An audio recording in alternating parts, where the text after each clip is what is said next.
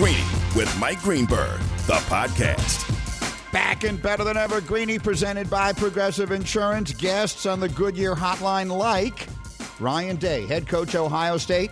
He's got perhaps the biggest wild card in this draft six days from now. Justin Fields, his quarterback. We'll talk to coach about that and more. Mike T today. Hashtag crew in the house. Your calls are coming up. And my favorite story about the greatest announcer there ever was. All that and more. Let's go. Here we go! Only one place to start. So I'm going to get to these sound bites in a minute, but I just feel like I want to tell this story right off the bat today. And again, the hashtag crew is here. Hembo is here. Bubba is here. Nuno, Devin, the whole crew is here.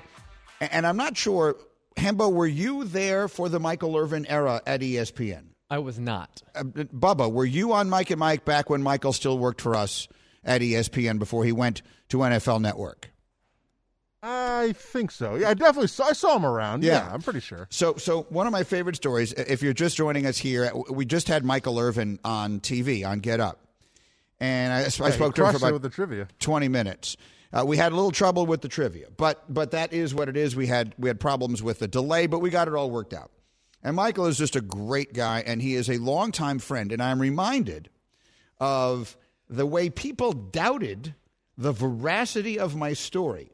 Golic and Cris Carter both doubted me when I said that Michael Irvin and I used to work out together when he worked at ESPN, but it happens to be 100% true.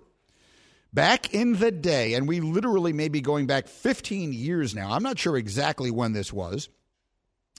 I would get off the air from Mike and Mike at 10 in the morning, and then I would anchor the Monday Evening Sports Center at 6 o'clock. I, I did that every Monday. So I would be around pretty much the entire day getting ready to do that show. And Michael Irvin in those days worked for us, and he would do Monday Night Countdown, which would come right after the Evening Sports Center. So there is a gym on the campus of ESPN in Bristol, Connecticut, and he and I, one day is how it started. We were both in there at the same time. Now, if you've never seen Michael Irvin work out, and I'm guessing most people listening to this have not, that man works out like a beast. I mean, he's it's unreal how hard he works out.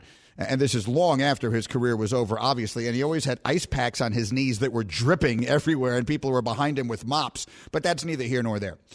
So I believe it started because he needed someone to spot him on the bench press bar. And I believe I was the only person in the room whose name he knew. But one way or another, he looks over him and he says, Mike, can you come over here? Can you give me a spot? So he's lying on that bench press bar. He's got plates on there. I mean, he's got How many plates? uh, he had at least two plates on each side. So I think he was benching 225. Uh, He was benching a lot. And he is working out. He's one of those guys who's working out and like shouting loudly, making enor- Grunting? grunting, making like enormously loud noise while he's working out. So I want to be a good spotter. So I'm standing there over him. He's working out. He's he's trying to get that one. And so I start yelling encouragement in his face. I'm like right there. I'm like, "Come on, Michael, you can do this. You got this. Show him what you got." You know, he loved that. So from then on, he would always work out with me. I think he, I was almost like his workout mascot where he would work out, but I would do sets too. Like we would take all the weight off and then I would do a set. We put all the weight back on and he would do a set. 100% true story. And the, the, the, my favorite part of it was he would always have to pause in the middle because he'd be getting a phone call from someone unbelievably famous. It was ridiculous. Literally, we were in the middle of working out. All of a sudden, he go, "Hold on, just one second. He's looking at his phone. Hold on one second. It's Will Smith. And then he like you know walks away and he talks to Will Smith, and then he comes back a couple of minutes later, and we just go on. That would happen every single day, every Monday. And so many years later, I told that story on the air, and Golic and Cris Carter was hosting with us then. They didn't believe me. And we got Michael to call in, and he verified the story. And so that is my friendship with Michael Irvin goes back that far. I love the guy. He's a phenomenal analyst, and he is an extraordinary workout person. You described it a tad bit differently than I would have, though. To say we worked out together We worked suggests out that you to- were, were equals No, we worked out together. He was working out, and I was working out at the out same time. and together. Like we were not, it wasn't like I was in the gym and he was in the gym coincidentally. We would make a plan to meet there at a certain time and we would work out. He did what he did and I did what I did. But did but did he ever really need you to spot him? Wh- wh- What I mean is, was there ever a time in which if you were not there, the weight would not have come up? um, I don't know about that, but he wouldn't have done what he was doing without someone spotting him. Like Okay. you'd have to be a lunatic. If you had seen, I'm not kidding. uh, look, he's a much older man now than than he was then. I have no idea how he does this now. But let me tell you, that guy worked out like he was still playing. And I remember being very thinking to myself that I guess that's how you get to be one of the greatest players ever because that dude just works out like crazy even when he doesn't have to. Okay, good stuff. Anyway, I just wanted to start with that because it was great to see him and chat with him and I wanted to have a little fun before we get to this. I'm sorry, what? What, what, what? I'm sorry. What? What? I'm sorry.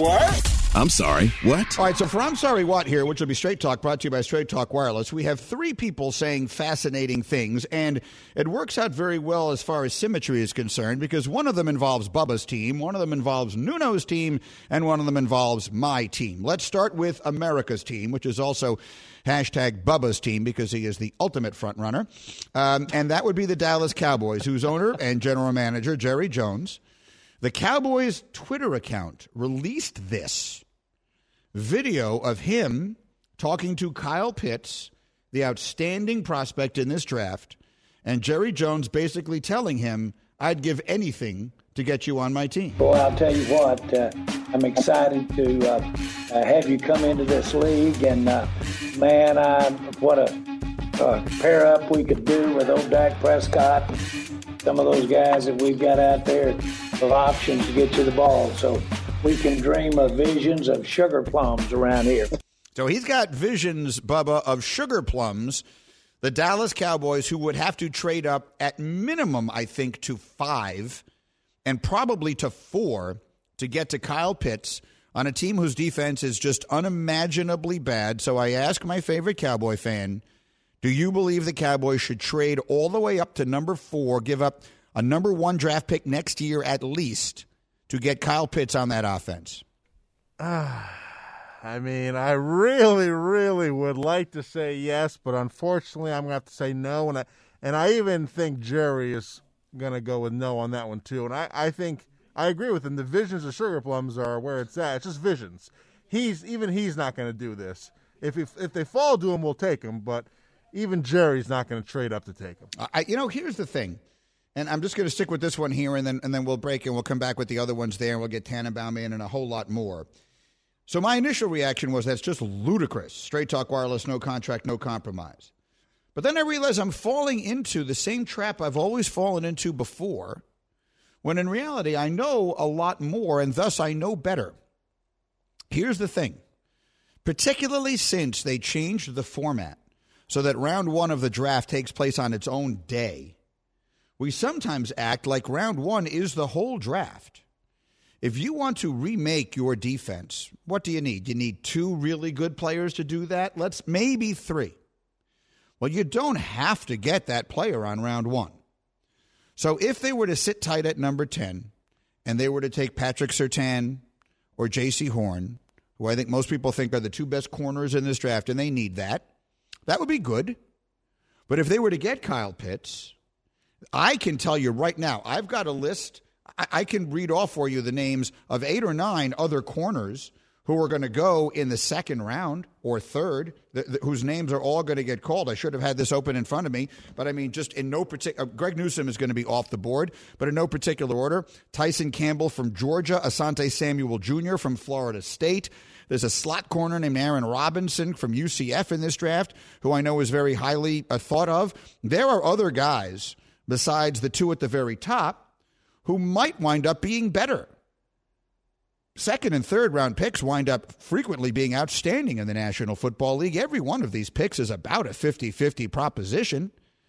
People say Kyle Pitts is one of one, that he, he might be the kind of prospect that comes along maybe once a generation.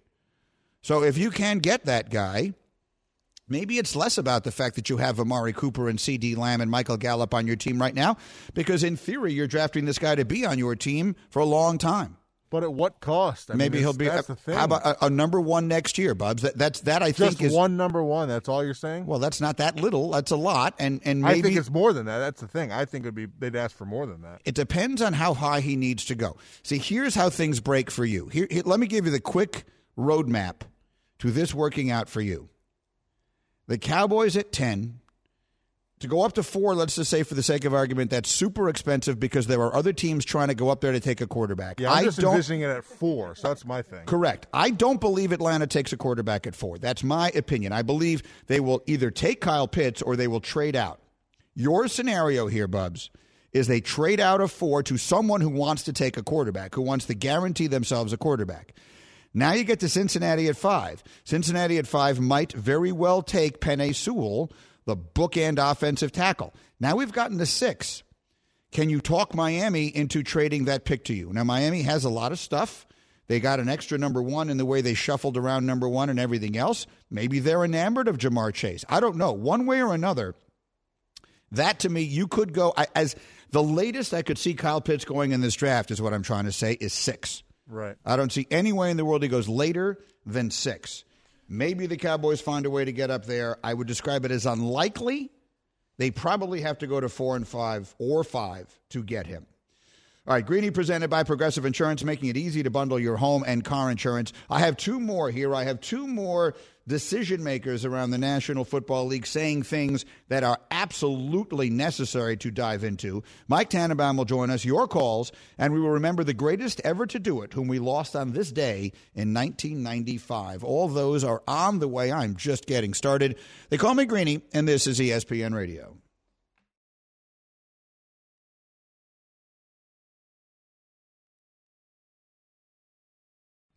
We all know breakfast is an important part of your day, but sometimes when you're traveling for business, you end up staying at a hotel that doesn't offer any. You know what happens? You grab a cup of coffee and skip the meal entirely. We've all been there. But if you book a room at La Quinta by Wyndham, you can enjoy their free bright side breakfast featuring delicious baked goods, fruit, eggs, yogurt, and waffles. And really, who doesn't want to start their day with a fresh hot waffle? Tonight, La Quinta, tomorrow, you shine. Book direct at lq.com.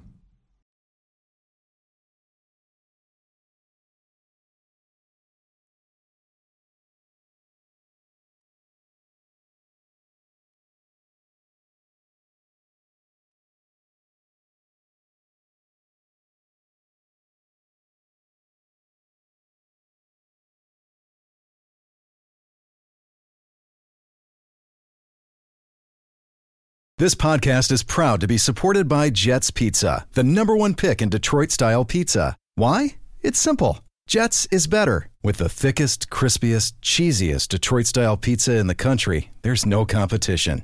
Right now, get $5 off any eight corner pizza with code 8SAVE. That's the number eight, S A V E. Go to jetspizza.com to learn more and find a location near you. Again, try Jet's signature eight corner pizza and get $5 off with code 8SAVE. That's the number eight, S A V E. Jet's Pizza. Better because it has to be.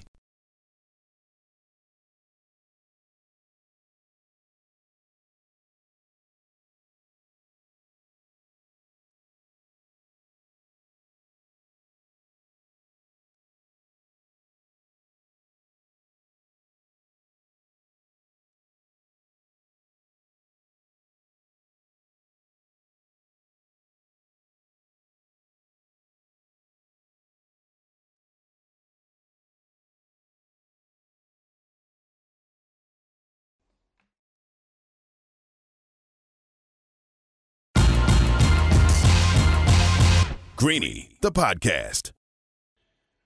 Greeny with you on ESPN Radio, presented by Progressive Insurance. Mike Tannenbaum live in 30 seconds here on the Goodyear Hotline, and we'll spend those 30 seconds with some straight talk. Yeah, saving money feels good, but cutting your wireless bill in half, that feels really good, like walk-off home run in the ninth good. With Straight Talk, you can get 25 gigs of high-speed data for 45 bucks a month.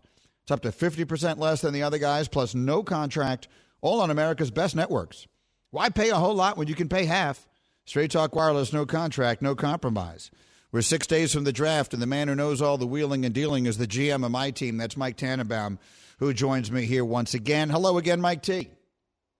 Greeny, how are you? Well, excellent. And so uh, I, I opened the show today. I've got three different sound bites that I want to play for everybody. We've only gotten to one so far, and we played uh, Jerry Jones talking to Kyle Pitts and saying that he has visions of, of sugar plums dancing in his head around the notion of trading up. And actually, I wanted Hembo to make this point as well while we have you on the phone. You, you said something to me during the break, Hembo, about something you've observed on Get Up, which I think is significant. I've talked to a bunch of our analysts on the phone just in preparation for our show, and the two people that have been most bullish or most uh, viewed the Cowboys trading up for Kyle Pitts most favorably were Bart Scott and Tedy Bruschi. Both of them are linebackers, and the way they describe Kyle Pitts is such that they would have no idea what to do with him on the field. So I think that is significant. So I before I move on to the other two, what would be your reaction if if we're sitting there on Thursday night and Roger gets up there and says, "We've had a trade. The Cowboys have traded up to number 4 and they take Kyle Pitts." What will you say? I would be absolutely shocked. And here's why, Greeny. I get a chance every week to speak to a bunch of head coaches and GMs, and I asked the same question about how much of a difference maker is Kyle Pitts. And what was interesting, the defensive coaches, specifically Wade Phillips, Eric Mangini, guys like John Fox, they all said they're going to treat him as a receiver. So they're going to put a, a corner on him. Until Kyle Pitts can show that he could block, he doesn't have to be a great blocker, but he has to cut off on the backside or move somebody at some point on a third and one, much the way Rob Gronkowski did for over a decade he will be a really good player in this league. I'm not saying he won't be, but I don't see this incredible mismatch because defensive coordinators are going to see him as a receiver, not a tight end. So you're just going to have to change your scheme, though, right? Or, or maybe even your personnel. Like it was, I, I believe it was Tedy Bruschi who said on Get Up a few weeks ago teams in that division, whatever division he winds up in, are going to go out and, and draft people or acquire people the way you're talking about, specifically to deal with him. Is that right? Hundred percent, and that's what you absolutely have to do. You build your team to win your division, and if he's a Dallas Cowboy, you're going to get an incredibly athletic safety who could run and cover. So Keanu Neal is somebody that Dallas just signed. He was a first round pick of Atlanta, played for Dan Quinn. He's like the exact opposite of what you'd be looking for. Like if Kyle Pitts went to the Eagles, let's say, there's no way that Keanu Neal could cover him, but you would have to start with a corner, and you're exactly right, Greeny. You would have to add specific players that could cover somebody like Pitts. Mm. All right, so that, that's the consideration on the first. Mike Tannenbaum with me here. Goodyear Hotline, helping you discover the road ahead. Goodyear, more driven. All right, the next one, I want to play you some sound from Dave Gettleman, who is the general manager, oft maligned, of the New York Giants. And we put two sound bites together. So the first is him addressing the notion that he never trades back. There's a there's a, basically he has a reputation for never trading back in the draft. And the second, he has asked the question as to whether he would take a receiver in this draft. They pick at number 11, um, having just spent a fortune of money on Kenny Golladay as a free agent. So you'll hear both of those here. I've tried in the past. I, I honest, honest, I've tried to trade back, but it, it's going to be value. I'm not getting fleeced it's almost becoming urban myth. I, have tried, I really have. You're always looking to upgrade every position. Doesn't make a difference whether it's wide receiver, tackle, whatever. It's about value, and it's you know how you how you're building your team, what you're looking to do, and you can never have too many good players in one position. Well, uh, so Mike T, he says it's an urban myth. Have you ever had any dealings? I don't want you to give away any secrets, but but things you'd be comfortable sharing. Like, does he have that reputation? Is he someone who doesn't like to trade, and, and, and in particular to trade back? Yeah, I've made a lot of had a lot of conversations with Dave over the years about picks or players, and really what you see is what you get with him.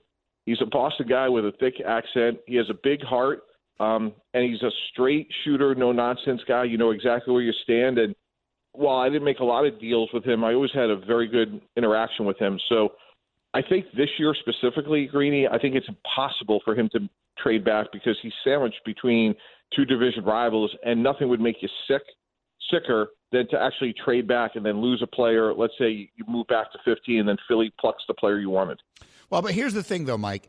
As as we've gone through this, depending on what winds up happening with the quarterbacks, um, the Giants are kind of at the very beginning of no man's land. Like they're right at the spot, or they might anyway be right at the spot where what we perceive to be the best, best, best players in this draft will be gone. That's why they're asking him about wide receiver because maybe one of them is still there. DeVonta Smith, Jaylen Waddle, one of those guys could still be there. But that might be the beginning of the place where you start wanting to trade back. Now, Jon Gruden apparently used to say all the time in the draft meetings, I wasn't there, but I've heard this quote now 8,000 times. It's all well and good to want to trade back, But if no one answers the phone, you have to make the pick. So at the end of the day, the, the Giants will have to make a pick. If one of those receivers slides there, should they take him? No, I'm with you. They should trade back. I, I think they're good at receiver. I really do. Look, they added Golladay. I actually like some of their younger guys, in particular Darius Slayton. I think has a chance to be pretty good. Sterling Shepard's solid, and they have, to me, basically another receiver in Evan Engram. I think you made this point earlier in our production meeting, which is I think corner, which is another position in my mind of need for them, despite signing Adoree' Jackson, is someone like Jaycee Horn may be there, but they could go back and get Greg Newsome from Northwestern because they're comparable players. Caleb Farley is going to be in the mix despite his medical situation. So, and if they say, well, hey, we want to take a front seven pressure player, Azeez Ojulari from Georgia, Kwity Paye from Michigan, there's a couple players you could trade back, pick up a, a second or a third Greeny, and still get a really good player for your defense. So if they were ever going to do it, I think this is a good year, but you have to feel comfortable that be it a receiver or my suggestion, a defensive player, that one of those players will be there if you trade back. Yeah, let me give you just a very quick list because I promised the audience a minute ago. These are cornerbacks who might turn out to be great players who will not go in round one. Tyson Campbell from Georgia, Kelvin Joseph from Kentucky, Ifeatu Melifonwu from Syracuse, Asante Samuel Jr. from Florida State, Elijah Molden from Washington, Eric Stokes from Georgia, Benjamin St-Juste from Minnesota. He's from Montreal. He is his name is actually French. So the point is there are a lot of these guys that you could get second or third round. Sometimes we act as though, well, if you didn't draft the guy in the first round, Mike, we just sort of forget that he exists. We, we forget that, that the team still has all these other picks to make up whatever need it is that they feel they have. Yeah, it's a great point. There is a lot of depth at corner. I think there's a lot of depth, depth at offensive tackle this year, which is another position when you look at, look, Nate Solder is coming back. What does he have left? Hard to say. Um, so it's, you know, Bill Polian said it all the time. The depth of your team – the, meat of your roster, it's going to come from the second to the fourth round. I think it's a great point. And corner is just another example of the depth of this year's draft. Greeny and Tannenbaum with you here. One more. This one is the coach of the team I root for, and that would be the Jets, Robert Saleh. When asked about all the pressure that exists on Zach Wilson, who'll be a rookie quarterback coming in, and himself, who is a first year head coach, with that rookie quarterback, he said this. I don't think there's risk. You know, it still comes down to having a good football team and building a good roster around uh, uh, around everybody. I mean, it's there's players here that are talented. There's rookies that are going to be coming in that are talented, and and um, so as as far as pressure is concerned, there, there's no pressure on me. It's just there's always pressure. There's always pressure to put put together the best football team we possibly can, regardless of who's playing. What'd you think of that, Mike? Boy, I think that's really naive. I, I just don't think he has any idea what's about to happen because when it goes great and Rex Ryan came in, it went really great for Rex, and we know the rest is history. But boy, there are some dark days when you go on a three game losing streak, and there's pressure from the day you agree to become the head coach, the GM, or the quarterback of a New York football team. It's an honor, it's a privilege, it's the best city in the world, it's the best sport in the world. But for him to say there's no pressure, I don't think he has any idea what he's in store for. You when people ask me about New York, not about sports, just in general about the city, because it's where I'm from, I always say New York is more. Anything that you love about big cities, it has more. Anything that you find challenging about big cities, it has more. And that's, I think, what you're saying is it's the same reality in sports. There's just more. So when things are going great, it's even more great. And when things are going badly, it's even more horrific yeah, Coach Parcells would say there's two uh, emotions in New York sports euphoria, disaster. There's no, hey, wait and see. Hey, there's a three year rebuild. You know, we're making instant evaluations on Daniel Jones and Sam Darnold. Like a, a decade ago, Chad Pennington sat for two years, Greeny, before he played. And Eli Manning sat behind, you know, they had Kurt Warner. And, and now, you know, they're going to start Zach Wilson from day one, which I would not do. You know, we talked about it a lot last year.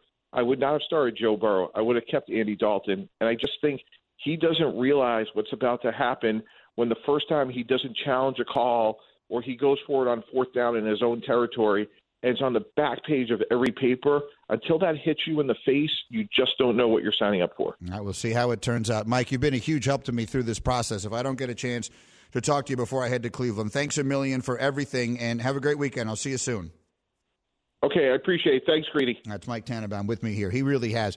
I sent him. I had a few people that I know well that I've sort of leaned on through this process for for opinions, and I will tell you, for whatever it's worth, the way Mike sees a lot of these players versus the way Mel and Louis is very different. It, it, mm. that's one of the things I learned from that is just how many different opinions there are on this stuff. There's there's sort of one conventional wisdom. There's one group think of who the best players are, and then there are a lot of other opinions. So there will be surprises, or at least things that will surprise me in rounds one, two, and three of the draft next week. A reminder: the NBA is on ESPN Radio tomorrow night. Mavs Lakers. It's presented by Indeed.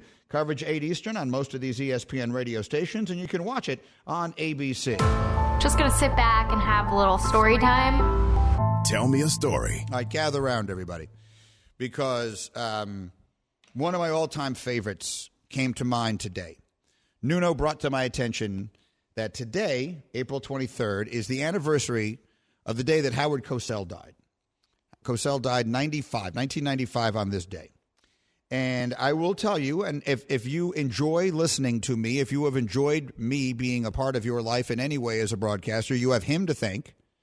And if you find me aggravating and and uh, and displeasurable, then you have him to blame. Howard Cosell is the reason I wanted to be a sports announcer. It is very difficult to put into words how famous Howard Cosell was in the 70s. I will simply say he was famous then on a level well beyond the fame that any person who does this for a living has now. So if I were to say I think Stephen A. Smith is the most famous sports announcer today, right? Uh, Is that reasonable? I agree with you, That's yeah. right. I do. Uh, t- take out the former players. Like someone like Charles Barkley might be more famous in the big picture, but that's because he played. Stephen A. Smith, I think, is the most famous. It doesn't really matter, but for the purposes of this discussion, let's let's say Stephen A. The world is a different place than it was then, but the part of the the piece of the culture that Howard Cosell occupied, well beyond just the the, the day-to-day conversation of sports, was unimaginable comparatively speaking. And I want to tell you two quick stories, just to give you an indication of how big a deal I perceived him to be. So I grew up rooting for the Jets, as everybody knows. The Jets in the 70s were terrible. I mean, just always terrible. My whole lifetime. They did not make the playoffs in my conscious lifetime until the 1981 season, at which time I was a freshman in high school. I had watched them all of my life to that point. So that year they start getting good. And in those days, there was no Sports Center. I guess Sports Center had just come on the air, but it certainly wasn't a thing everybody knew. And so the time that you would see highlights of all the other games was Howard Cosell's halftime highlights on Monday Night Football. But he wouldn't do all the games. He would just do like the good teams. So you would see the Steelers and you would see the Cowboys and you would see the Rams and you would see whoever the good teams were of the era. He never did the Jets. Never. And one night he's doing the Jets start getting good. He's doing halftime of Monday Night Football, he's doing the highlights, and he does a Jet highlight. And I went running from my room, shouting for my father. And I said, and I quote, Dad, you're not going to believe this. Howard Cosell knows who the Jets are. I was floored by that. My perception of him was that he was so much bigger than the Jets. The Jets had people like Clark Gaines and Bruce Harper and Jerome Barkum and Richard Caster and all these other names that have, for the most part, been long since forgotten and at that time were not household names in any household, I think, but mine. Howard Cosell, knowing who they were, floored me. But that's not the story. The story I'll tell is that there used to be a restaurant on the Upper East Side of New York called Jim McMullen's, which is no longer there. And it was my family's special occasion restaurant. So, you know, I think a lot of families have that. Oh, it's mom's birthday. We're going to go to Jim McMullen's. It's parents' anniversary. We're, that was where we would go on special occasions. It was, a, it was a place you didn't go all the time. Certainly my family wouldn't go there all the time. It was a special occasion kind of place. And we go there one night, and I remember sitting there. I'm a kid, and the room goes silent. Silent. It's a vibrant, bustling restaurant. And all of a sudden, you could hear a pin drop. And I realized that everyone at every table has looked up in one direction. And it is because Howard Cosell has walked in the door. And Cosell walks through the room. He walks right past our table and he goes and he sits someplace. And I've, I watch every person in the room be mesmerized, just silent and watching Cosell walk through. And it was in that moment that I thought to myself, that's what I want to be. I want to be that guy. I want to do that. I want people to react that way when I walk in the door of a restaurant, which obviously I have not achieved that. um, but that was who he was at that time. And I'm talking about an Upper East Side restaurant, which is not going to be populated by the people who would know who I am today. Do you know what I mean? Like there are places I could go now where, where most people in the room will know who I am. But a restaurant like that, the overwhelming majority of the people will not. Everybody knew who Howard Cosell was. That's what I'm trying to say. And his legacy, I think, lives on very much today in Stephen A., in someone like Skip Bayless, I think in someone like Colin, I think in, in, in Tony Kornheiser or Michael mm. Wilbon, the telling it like it is. I mean, his famous line was, I tell it like it is. And it was so different. That was so unusual at that time. Mike and the Mad Dog, I'm just thinking of other examples. Less me. That, that's not really what I do.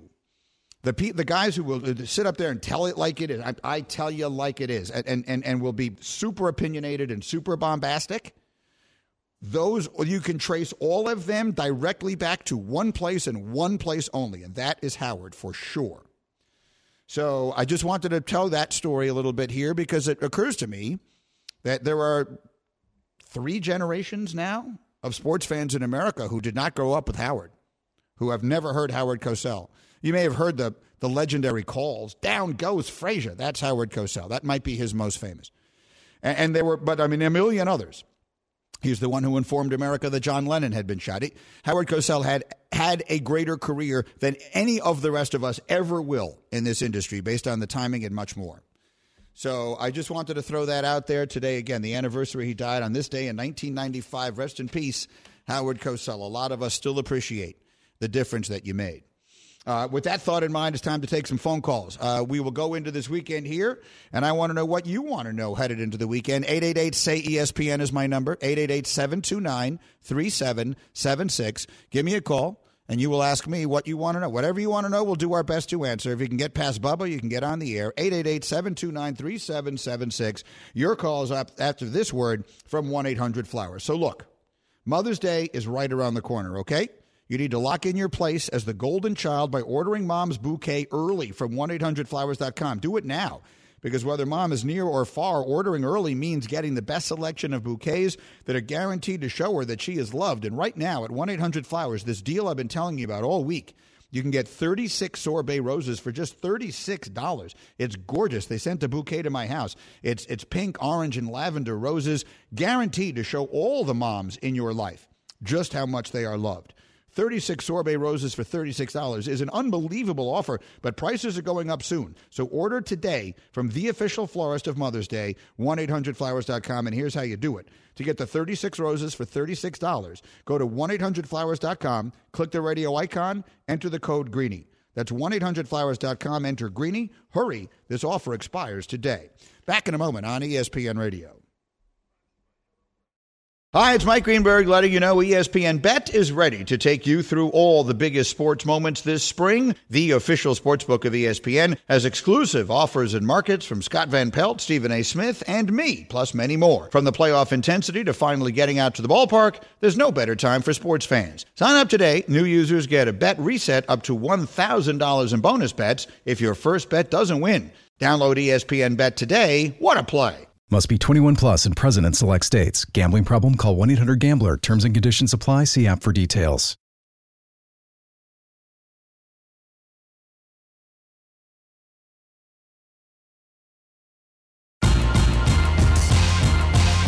Greeny, the podcast. I'm Greeny. The NBA's here on ESPN Radio. Sunday, Nets Suns, presented by Indeed. Coverage 3 Eastern on most of these. ESPN radio stations. Ryan Day in 45 minutes, head coach Ohio State. He's got a bunch of players in this draft, most notably the quarterback Justin Fields. So we will hear from him, but right now we'll hear from you at 888 say ESPN. The question to you is very simply what do you want to know?